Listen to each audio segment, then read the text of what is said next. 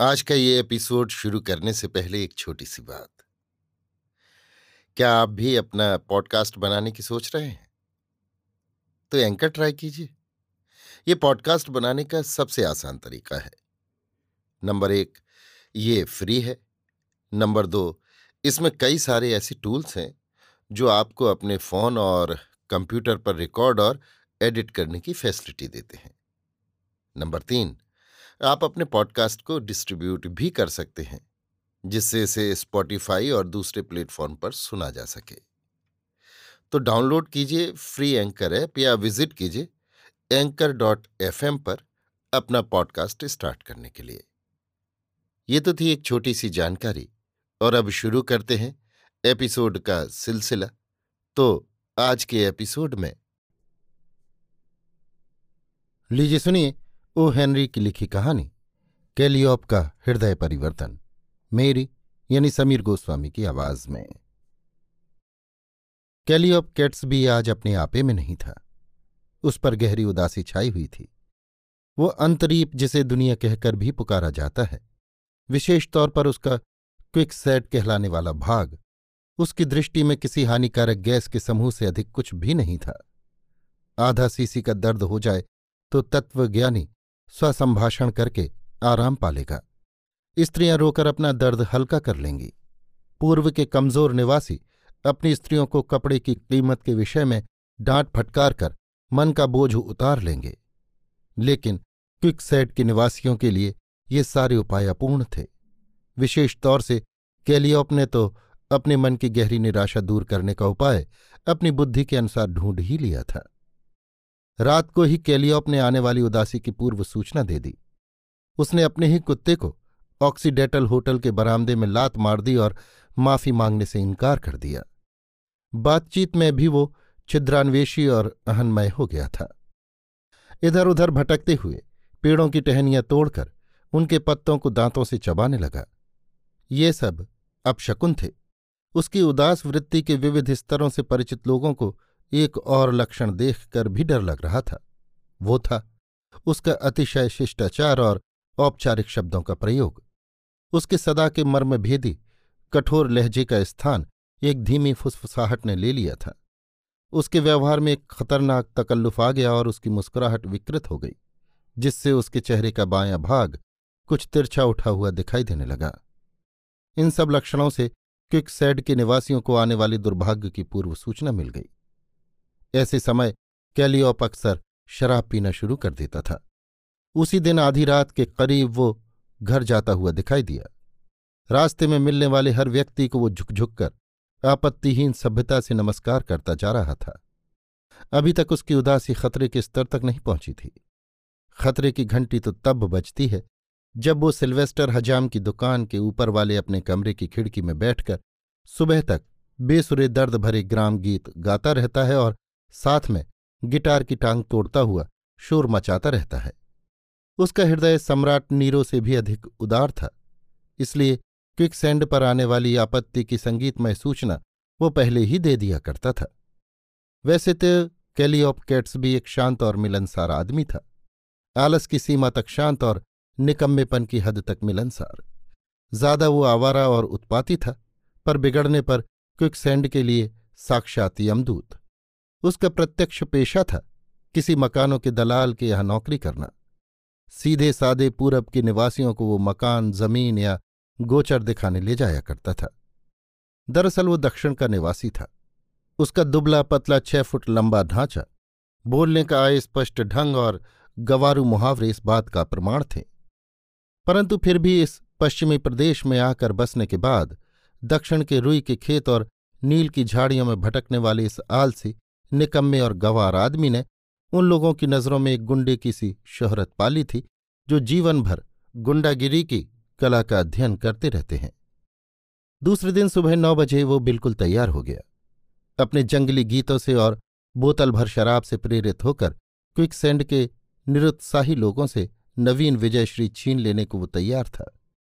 कमर में कारतूसों के आड़े टेढ़े, गोल पट्टे बांधे हुए कई बंदूकों से लेस गले तक नशे में डूबा, वो क्विकसैंड के बाज़ार में निकला।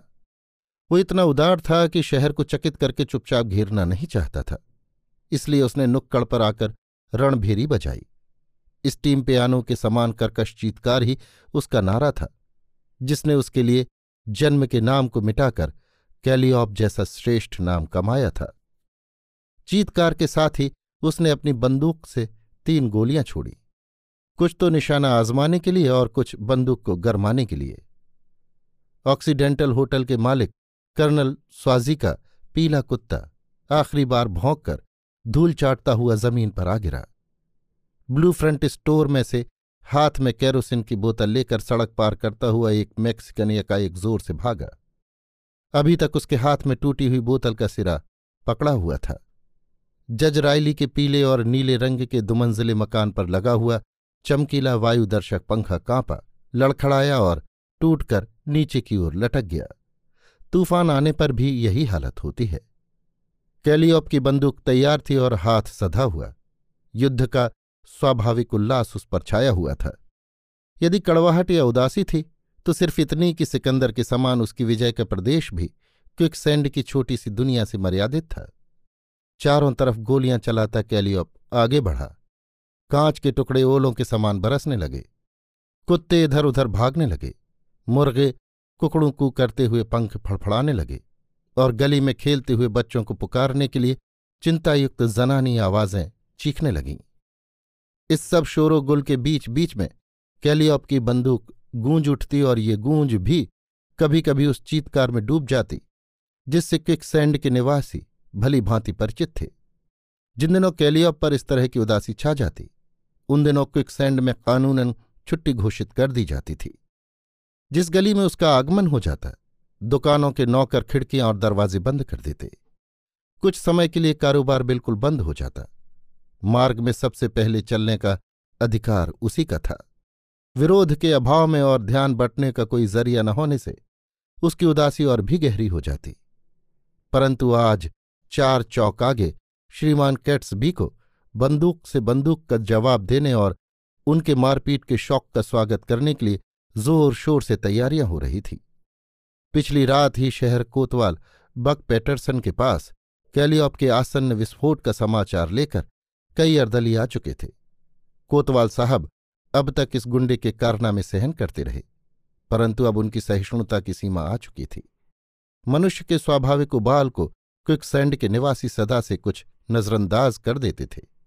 बशर्ते कि शहर के शांतिप्रिय निवासियों के जीवन से व्यर्थ खिलवाड़ न किया जाए और उनकी संपत्ति को बेकार नष्ट न किया जाए। शहर के निवासियों की भावना कानून के सख्त प्रवर्तन के खिलाफ ही रहती थी। परंतु कैलियोप ये सीमा लांघ चुका था।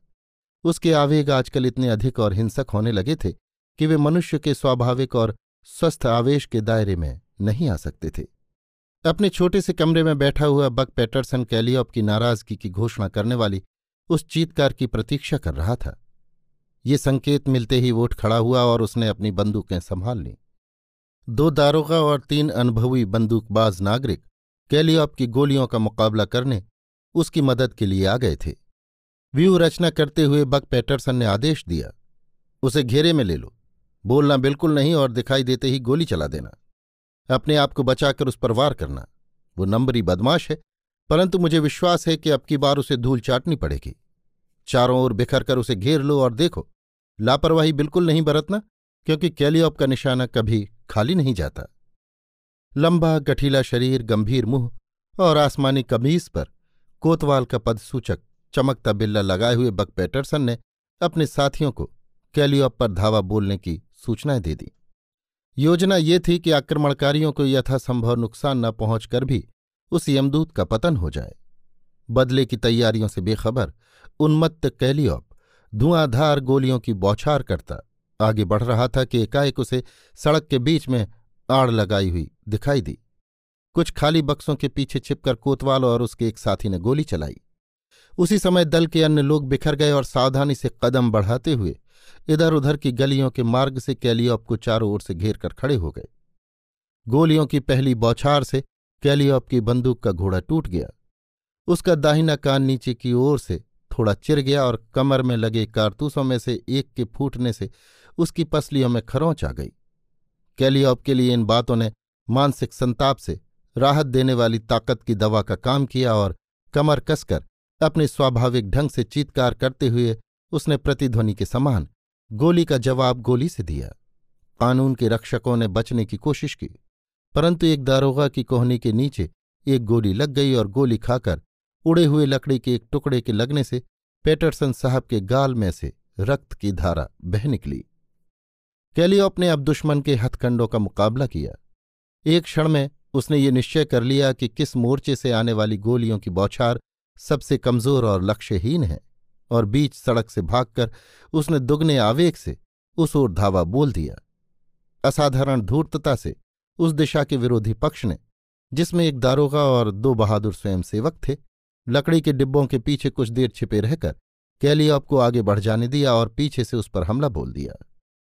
दूसरे ही क्षण कोतवाल साहब और उनके साथियों ने कुमुक पहुंचाई और कैलियॉप को ये सोचने पर विवश कर दिया कि यदि युद्ध का आनंद लंबे समय तक जारी रखना हो तो उसे अपने विरोधियों का बल कम करने का कोई न कोई उपाय ज़रूर ढूंढना पड़ेगा। उसकी नज़र एक ऐसे स्थान पर पड़ी जो उसकी आवश्यकता को पूरा कर सकता था। बशर्ते कि वहाँ पहुँच जाए। पास ही एक छोटा सा रेल का स्टेशन था। प्लेटफॉर्म पर ज़मीन से कोई चार फुट ऊँचा बना हुआ छोटा सा लकड़ी का मकान था, जिसकी हर दीवार में एक खिड़की थी। भारी संख्या में विरोधियों से घिरे हुए किसी व्यक्ति के लिए तो वो एक किले का काम दे सकता था। कैलियो अपने बहादुरी के साथ तेज़ी से उसी ओर दौड़ लगाई। कोतवाल की सेना ने गोलियों के धुएँ से उसे घेर लिया। अपने आश्रय स्थान तक वो निरापद पहुँच गया।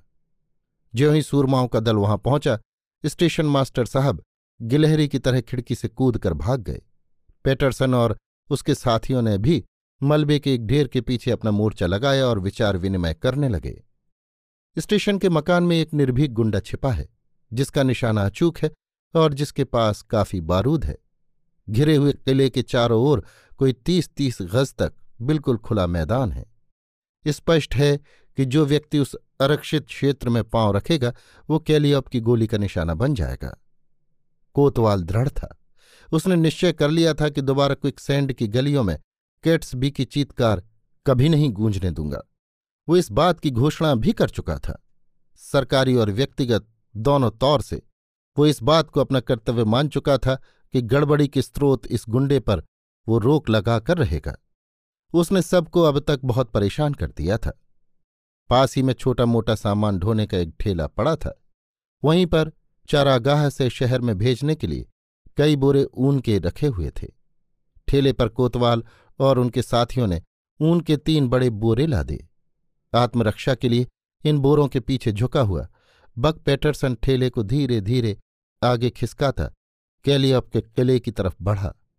उसके साथ ही चारों ओर बिखर कर इस तैयारी में खड़े हो गए कि घिरा हुआ शिकार यदि अपनी ओर सरकने वाले कानून के उस पहरेदार को चकमा देने की कोशिश करे तो वे उसे रोक लें। कैलियो ने सिर्फ़ एक बार अपनी झलक दिखाई। एक खिड़की से उसने गोली चलाई, परंतु कोतवाल के विश्वसनीय कवच से ऊन के कुछ रेशे उड़ने के सिवाय और कुछ नहीं हुआ। दल द्वारा छोड़ी गई गोलियाँ किले की खिड़कियों से टकराकर शांत हो गईं। दोनों ओर कोई नुकसान नहीं हुआ। कोतवाल अपने सुरक्षित रथ को आगे बढ़ाने में इतना उलझा हुआ था कि कुछ ही मिनट बाद प्लेटफॉर्म पर आने वाली सुबह की गाड़ी की बात ही भूल गया। वो प्लेटफॉर्म से कुछ ही दूरी पर था कि दूसरी तरफ़ से गाड़ी आती दिखाई दी। गाड़ी यहाँ एक ही मिनट रुकती थी। उफ! कैलियॉप के लिए कितना सुंदर अवसर था। पिछले दरवाजे से एक कदम बाहर निकलो, गाड़ी में चढ़ो और चल दो। उस कवच को एक ओर फेंक कर बक पैटरसन बंदूक संभाले आगे बढ़ा और कमरे के जीने पर आ खड़ा हुआ। अपने दृढ़ कंधे के एक ही धक्के से उसने दरवाज़ा खोल दिया। उसके साथियों को कमरे में गोली की एक आवाज़ सुनाई दी और उसके बाद सब कुछ शांत हो गया। कुछ समय बाद घायल व्यक्ति ने अपनी आँखें खोली। थोड़ी देर तक सुन्न रहने के बाद उसमें देखने, सुनने, सोचने और समझने की चेतना लौटी। चारों ओर आँखें दौड़ाते हुए उसने देखा कि वो लकड़ी के तख्ते पर पड़ा हुआ था। उद्विग्न मुख वाला एक लंबा आदमी, जिसके सीने पर शहर कोतवाल का पद सूचक बिल्ला लग रहा था, उसके ऊपर झुका हुआ था। काले कपड़े पहने, झुर्रीदार चेहरे वाली और काली, चमकती आँखों वाली एक बुढ़िया, उसकी एक कनपटी पर गीला रूमाल फेर रही थी।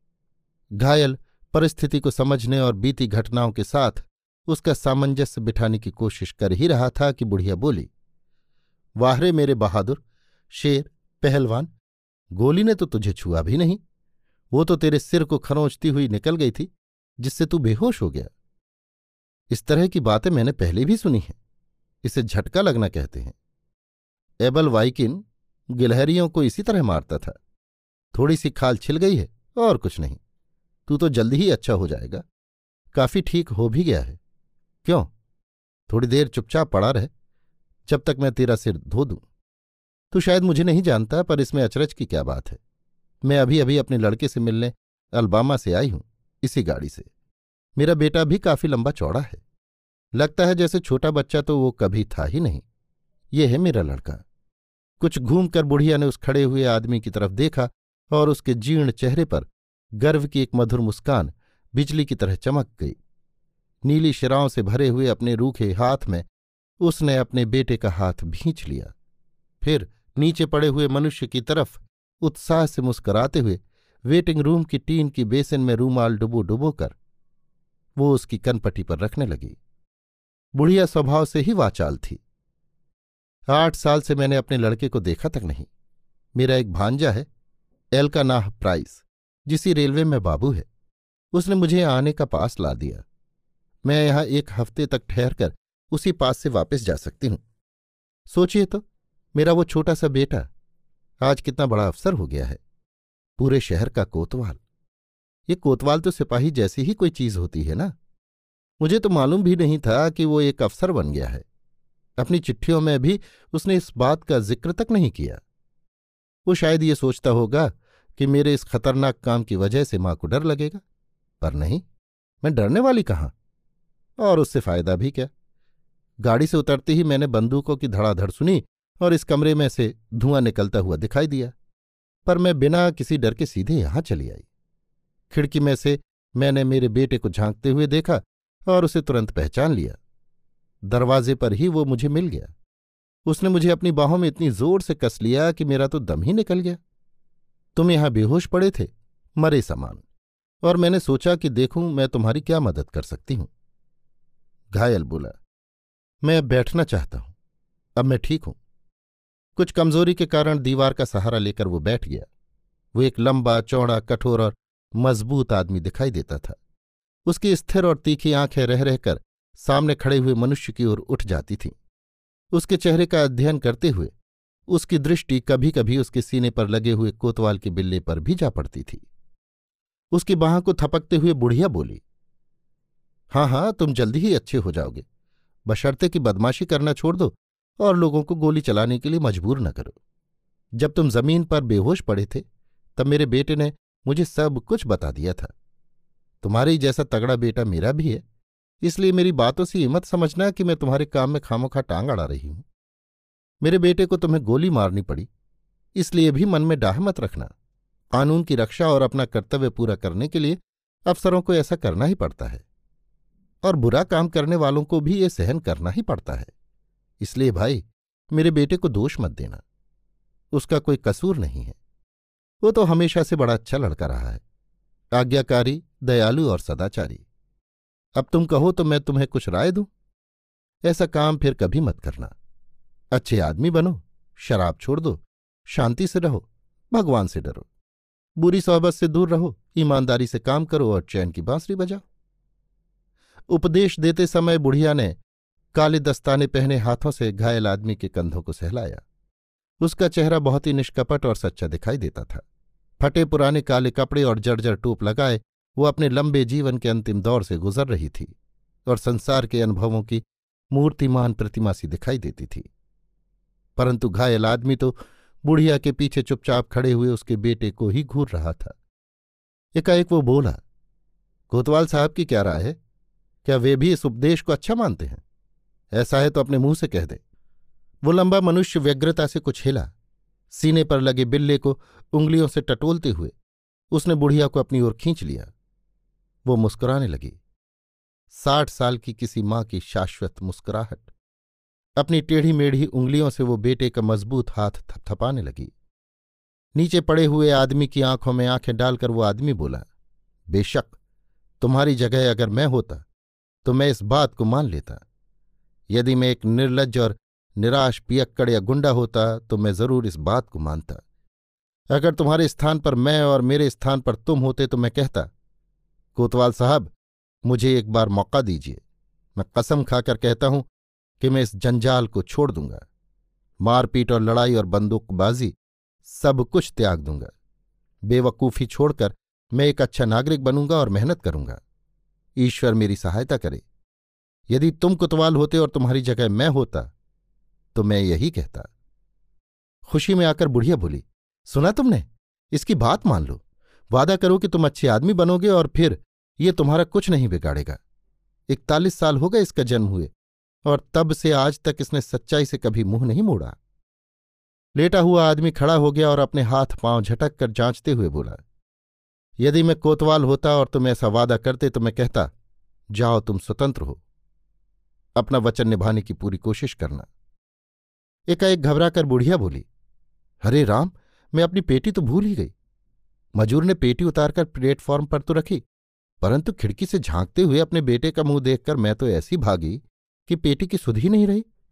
उसमें खुद के हाथों से बनाए हुए बेल के मुरब्बे की आठ बरनियाँ हैं। मैं तो उन्हें जान से ज़्यादा जतन करके यहाँ तक बांधे लाई हूँ। चिंतित सी वह फुर्ती से बाहर चली गई। कैली ऑफ़ कैट्सबी ने बक पैटरसन से कहा, माफ़ करना बक, और कोई चारा ही नहीं था। खिड़की से मैंने उसे आते हुए देखा। मेरी आवारा गर्दी के संबंध में उसने एक शब्द भी नहीं सुना है। मेरी उसे ये बताने की कभी हिम्मत ही नहीं हुई कि मैं समाज द्वारा तिरस्कृत एक निकम्मा आदमी हूँ। गोली लगने से तुम वहाँ बेहोश मरे हुए से पड़े थे। एकाएक एक विचार आया और मैंने तुम्हारा बिल्ला तुम्हारे कमीज से खोलकर अपने सीने पर लगा लिया। मेरी शोहरत तुम्हारे सिर थोप दी। माँ से मैंने यही कहा, मैं तो शहर कोतवाल हूँ और तुम एक भयानक गुंडे। तुम अपना बिल्ला वापस ले सकते हो बक कांपती हुई उंगलियों से कैलियोप कमीज पर लगा बिल्ला खोलने लगा। बक पैटरसन बोला, जरा ठहरो, कैलियोप कैट्स भी। उस बिल्ले को वहीं रहने दो।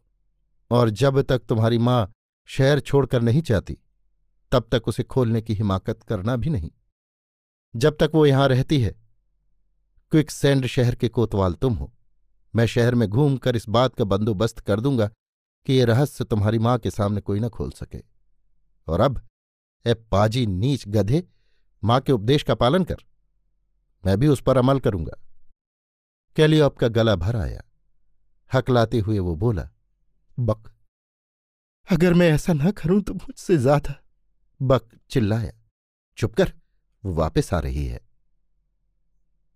अभी आप सुन रहे थे ओ. हेनरी की लिखी कहानी, कैलियोप का हृदय परिवर्तन। मेरी यानी समीर गोस्वामी की आवाज़ में